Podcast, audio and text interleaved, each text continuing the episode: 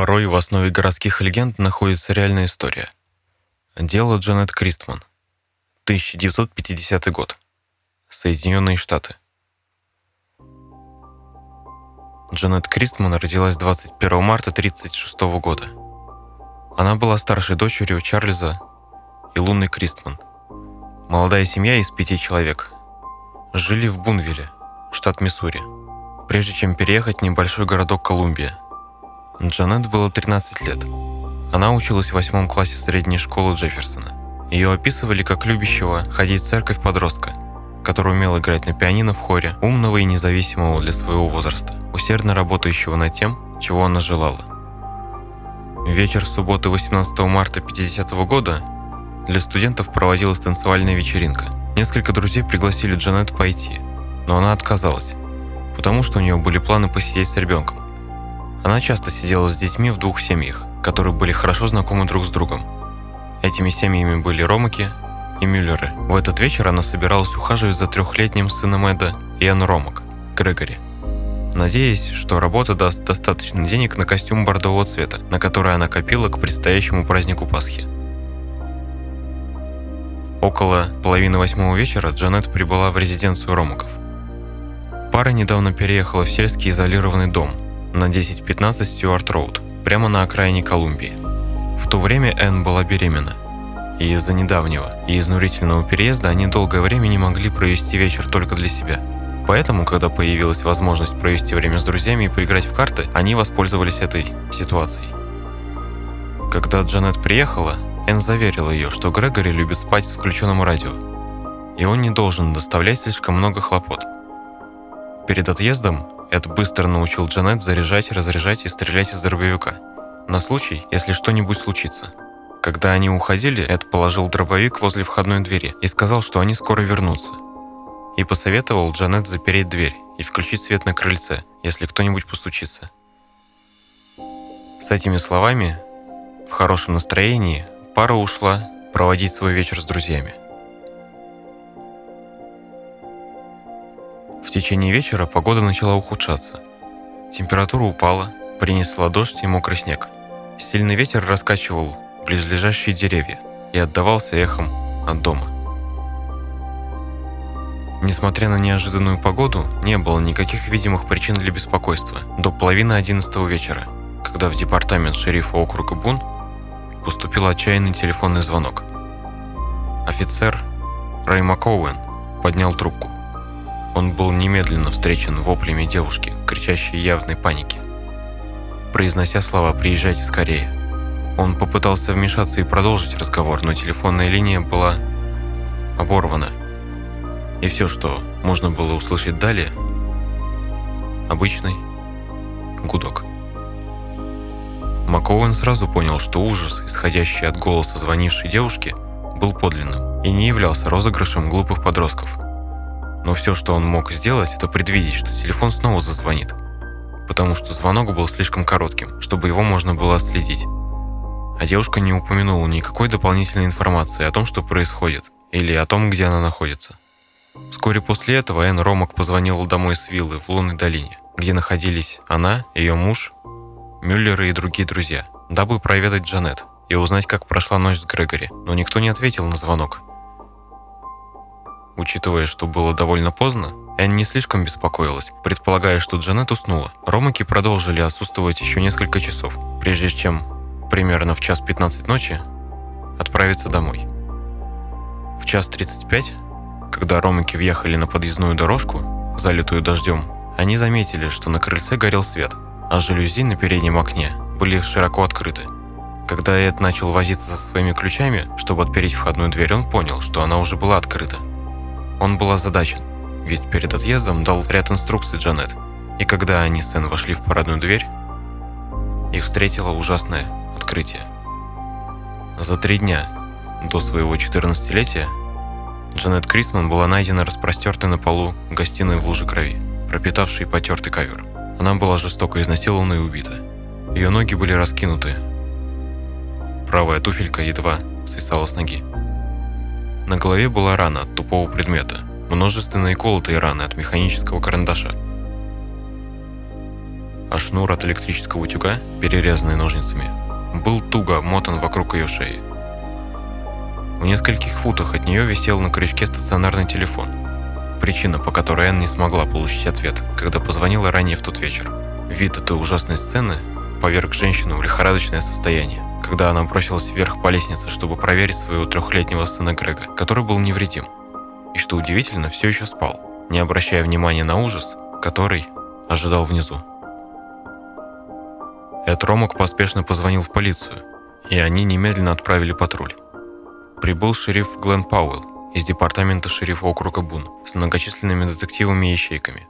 Однако вскоре возникли неприятные осложнения, когда лейтенант Джей Джо Дуглас из городской полиции, получается уже другой юрисдикции, которая не имела никаких полномочий, поскольку ромики жили в 100 ярдах от городской черты, прибыл на место происшествия и попытался взять расследование под свой контроль.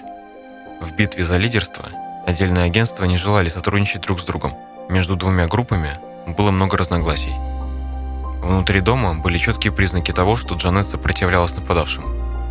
Мазки крови и отпечатки пальцев были найдены в гостиной и кухне, где задняя дверь была не заперта и оставлена приоткрытой. Когда полиция шла по следу снаружи, поисковым собакам удалось отследить запах нападавшего на расстоянии одной мили от Стюарт-Роуд до западного бульвара и через Уэст-Эд-Стрит, прежде чем потерять след. Вернувшись на место преступления, следы взрослого мужчины были обнаружены возле бокового окна резиденции, которое было разбито садовой мотыгой, куда, по мнению нескольких детективов, проник преступник. В первую очередь из-за грязных бумаг, найденных на пианино. Пианино находилось поблизости. Из-за инструкции Эда, которую он ранее давал Джанет, многие детективы подозревали, что преступник знал девушку и пытался казаться дружелюбным, чтобы попасть внутрь. Эта теория была подтверждена включенным светом на крыльце, а мы помним, что Эд просил Джанет сделать это, если кто-то подойдет к двери. Заряженный дробовик был не тронут. И к тому же, преступник явно знал, где найти электрический утюг, чтобы использовать шнур в качестве орудия убийства. С этой преобладающей теорией правоохранительные органы работали в 12-часовых сменах, неустанно проводя наблюдения и опрашивая близлежащие районы, подозревая, что убийца может вернуться на место происшествия, чтобы насладиться тем, что он совершил. Аналогичным образом полиция обратилась за помощью к общественности, попросив местных жителей позвонить, если они увидят что-то необычное, или кто-то, кого они знают, вдруг начнет вести себя не так, как обычно. Тем временем, местные полицейские обошли стороной друзей Джанет, ее семью и учеников из ее школы. В ходе этого процесса, наряду с тем, что были обработаны все возможные зацепки, были сформированы потенциальные подозреваемые. Однако быстро стало очевидно наличие расовой предвзятости, так как большинство мужчин, доставленных на допрос, были чернокожими, которые необоснованно считались подозрительными. Эта тактика оказалась бесплодной, и полиция не приблизилась к раскрытию убийства Джанет Кристман. И это было не первое изнасилование и убийство, произошедшее в Колумбии. Четырьмя годами ранее, очень холодной ночью 5 февраля 1946 года, 20-летняя Мэри Лу Дженкинс была жестоко убита, таким же образом, как и Джанет. Мэри Лу была дома одна, по совпадению менее чем в миле, в двух кварталах от резиденции Ромаков. Убийство произошло в то время, как ее мать проводила вечер в непосредственной близости от дома, ухаживая за пожилой парой. Отец Мэри Лу в это время уезжал из города по делам. Еще одно совпадение, что мама Мэри Лу договорилась с дочкой примерно о таких же мерах предосторожности, какие обозначил Эд Ромак в своих инструкциях к Джанет. Их план состоял в том, чтобы включить свет, поднять шторы и позвонить по телефону, если вдруг что-то заставит это сделать. Поздно ночью мать Мэри Лу заметила, что в ее доме горит свет, шторы подняты. Но поскольку телефонного звонка так и не поступило, она не поверила, что что-то может быть не так. На следующее утро, когда она вернулась домой, она наткнулась на душераздирающую сцену смерти своей дочери на полу в гостиной. Она была изнасилована и задушена удлинителем. Так же, как и Джанет. Две недели спустя Флойд Кокрен, 35-летний инвалид, перевозивший мусор, был арестован за жестокое убийство своей жены. После этого он пытался покончить с собой, но безуспешно. Как только полиция узнала о том, что произошло, они взяли его под стражу. Флойд охотно признался без каких-либо угрызений совести, что убил свою жену. Учитывая хронологию событий, и отчаянную необходимость раскрыть убийство Мэри Лу, следователи округа Бун допрашивали Флойда в течение 10 часов, где он предположительно сделал компрометирующие заявления, которые привели его к вине, и позже он признался в преступлении, несмотря на отсутствие доказательств, связывающих его с убийством Мэри Лу Дженкинс.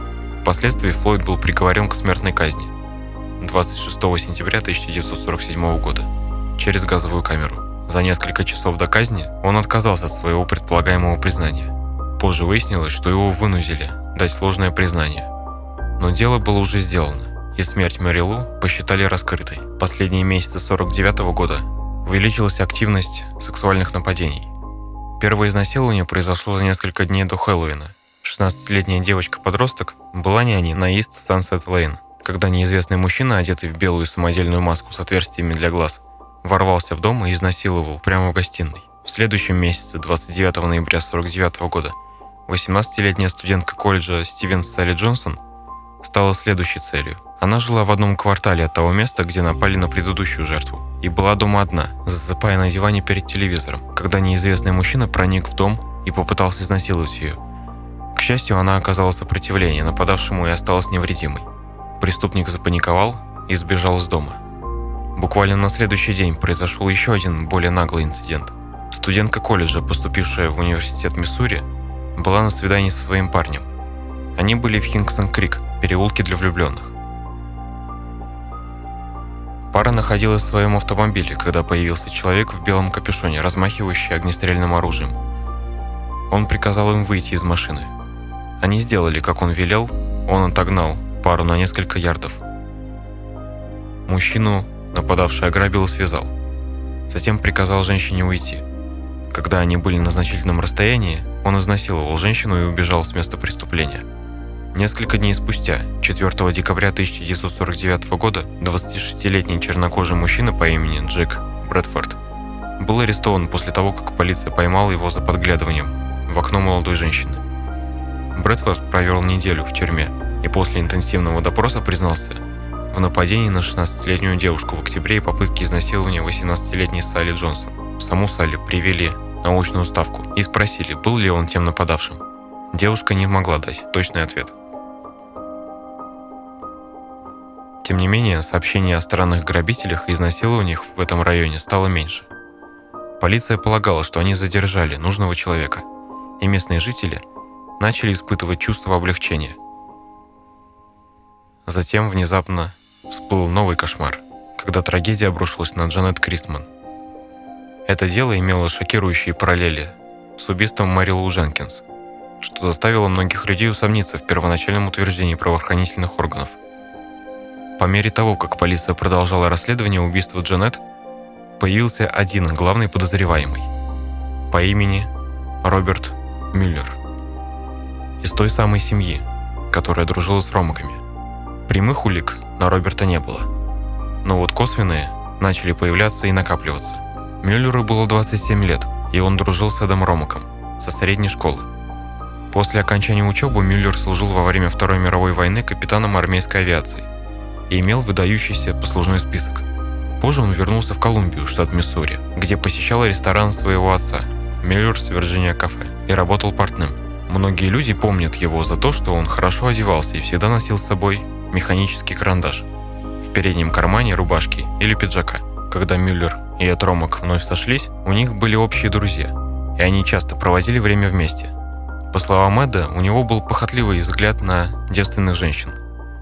И он говорил о желании осквернить кого-то. Более того, он знал Джанет с тех пор, как она неоднократно нянчилась с детьми. И я вспоминал, как Мюллер делал развратные комментарии по поводу ее хорошо развитых бедер и фигуры. Кроме того, непристойное поведение Мюллера перешло и к жене Эда, Энн, которая чувствовала себя откровенно неловко рядом с ним из-за его комментариев и откровенных домогательств. К ее большому разочарованию за день до убийства Джанет Мюллер посещал дом, помогая Энн надеть платье. В официальном заявлении, переданном полиции, Энн написала Мюллера как человека, который не использует слова, а только лишь свои руки. Я думаю, это очень лаконичное заявление. Однако странности на этом не закончились. Утром в день смерти Джанет Роберт связался с девушкой, чтобы спросить, не согласится ли она присмотреть за его детьми ночью. Но она отказала, потому что у нее уже были предварительные договоренности присмотреть за сыном Ромаков. Кроме того, Мюллер присутствовал на собрании с ромками и их общими друзьями. Но через несколько часов он извинился, заявив, что ему нужно встретиться с врачом, который должен был ухаживать за его сыном. Мюллер исчез на два часа, прежде чем вернуться на вечеринку. Полиция допросила врача Мюллера, и тот заявил, что он не входил в резиденцию в тот вечер. На следующее утро после убийства Эд Ромак получил телефонный звонок от Мюллера.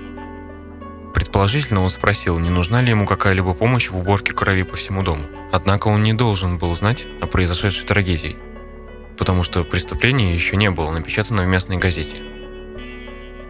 Кроме того, Эд утверждал, что Мюллер позже поговорил с ним и начал рассказывать о том, как, по его мнению, разворачивалось преступление, утверждая, что разбить окно, чтобы забраться в дом, было бы слишком громко и заметно.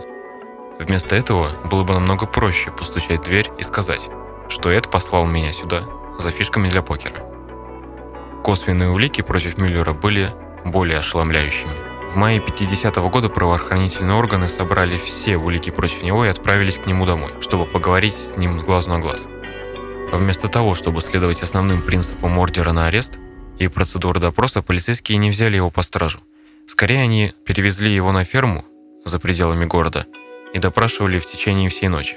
Впоследствии Мюллера доставили в столицу штата Джефферсон-Сити, где он прошел тест на полиграфе. Результат был не в пользу следствия. Из-за неудачных результатов проверки на детекторе лжи детективам пришлось отпустить Мюллера на свободу. Однако все улики указывали в его сторону, и судья Денвилл счел необходимым созвать большой жюри для дальнейшего расследования дела Мюллера – со временем и по юридическим вопросам Роберту Миллеру так и не было предъявлено обвинение из-за глубокого уровня, скажем так, некомпетентности полиции. Ведь расследование в отношении него было провальным. Эти взаимосвязанные факторы привели к тому, что Мюллер не был задержан. И позже он подал в суд на департамент полиции, но проиграл этот процесс. После этого он переехал со своей семьей в Тоскан, штат Аризона, и в 2006 году скончался в возрасте 83 лет. После всего того, что произошло в маленьком городке Колумбия, ромаки переехали в Айдахо-Фоллс и жили с искренним сожалением о том, что окончательно ответы так и не были даны, и не был найден тот, кто оборвал жизнь юной девушки. В 80-х годах скончалась Энн Ромак. В конце концов, Эд снова женился, и в 2016 году он скачался в возрасте 93 лет. Что касается его сына Грегори, он вырос успешным и обосновался на Аляске.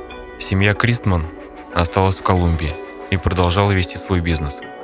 Пока отец Джанет, Чарльз, не скончался 24 сентября 1974 года в возрасте 60 лет. После его смерти его жена Лула Крисман переехала в Канзас-Сити, где и оставалась до своего ухода из жизни в 2009 году. Ее старшая дочь вышла замуж за замечательного мужчину то время как младшая Шерил, которая была всего лишь очень маленьким ребенком на момент убийства Джанет, переехала в Флориду. Прошло более 60 лет. И когда-то любящей, трудолюбивой и независимой 13-летней девушке, которая копила на бордовое платье на Пасху, могло бы перевалить за 80. Хотя Ромаки и семья Кристман считали, что Роберт Мюллер несет ответственность за убийство Джанет, они были болезненно поражены неудовлетворенностью тем, что не получили законное правосудие. И это дело официально остается нераскрытым. Эту историю часто называют прототипом городской легенды о няне, присматривающей за ребенком, который звонит сталкер. Он постоянно просит ее проверить детей. Основная сюжетная линия несколько раз адаптировалась в фильмах. Подросток отклоняет звонок и возвращается к телевизору. Анонимный абонент несколько раз перезванивает. В конце концов, няня вызывает полицию, которая сообщает ей, что отследит следующий звонок – После того, как незнакомец снова звонит, полиция перезванивает девушке и советует немедленно уходить. Она покидает дом, ее встречают детективы. Они объясняют, что звонки исходили из того самого дома, где находилась девушка, и что неизвестный бродяга звонил ей после того, как убил детей наверху. В некоторых вариантах истории есть одна или несколько подробностей, несколько вариаций. Например, звонивший оказывается либо одним из детей, либо старшим братом или сестрой, решившим напугать няню в шутку. Другая вариация заключается в том, что няня также обнаруживается убитой. Или няне удается спасти детей, а сталкер арестован полицией. В некоторых версиях, в некоторых версиях, когда бродяга зовет няню, Он просто издает страшные звуки, такие как хихиканье или тяжелое дыхание. Также в этой версии, когда оператор говорит, что звонки идут из одного и того же дома, телефон замолкает. А когда оператор продолжает разговор, все, что он слышит, это те же страшные звуки, что означает, что няня уже убита. Эта история адаптировалась в фильме «Когда звонит незнакомец». А в какие городские легенды верите вы?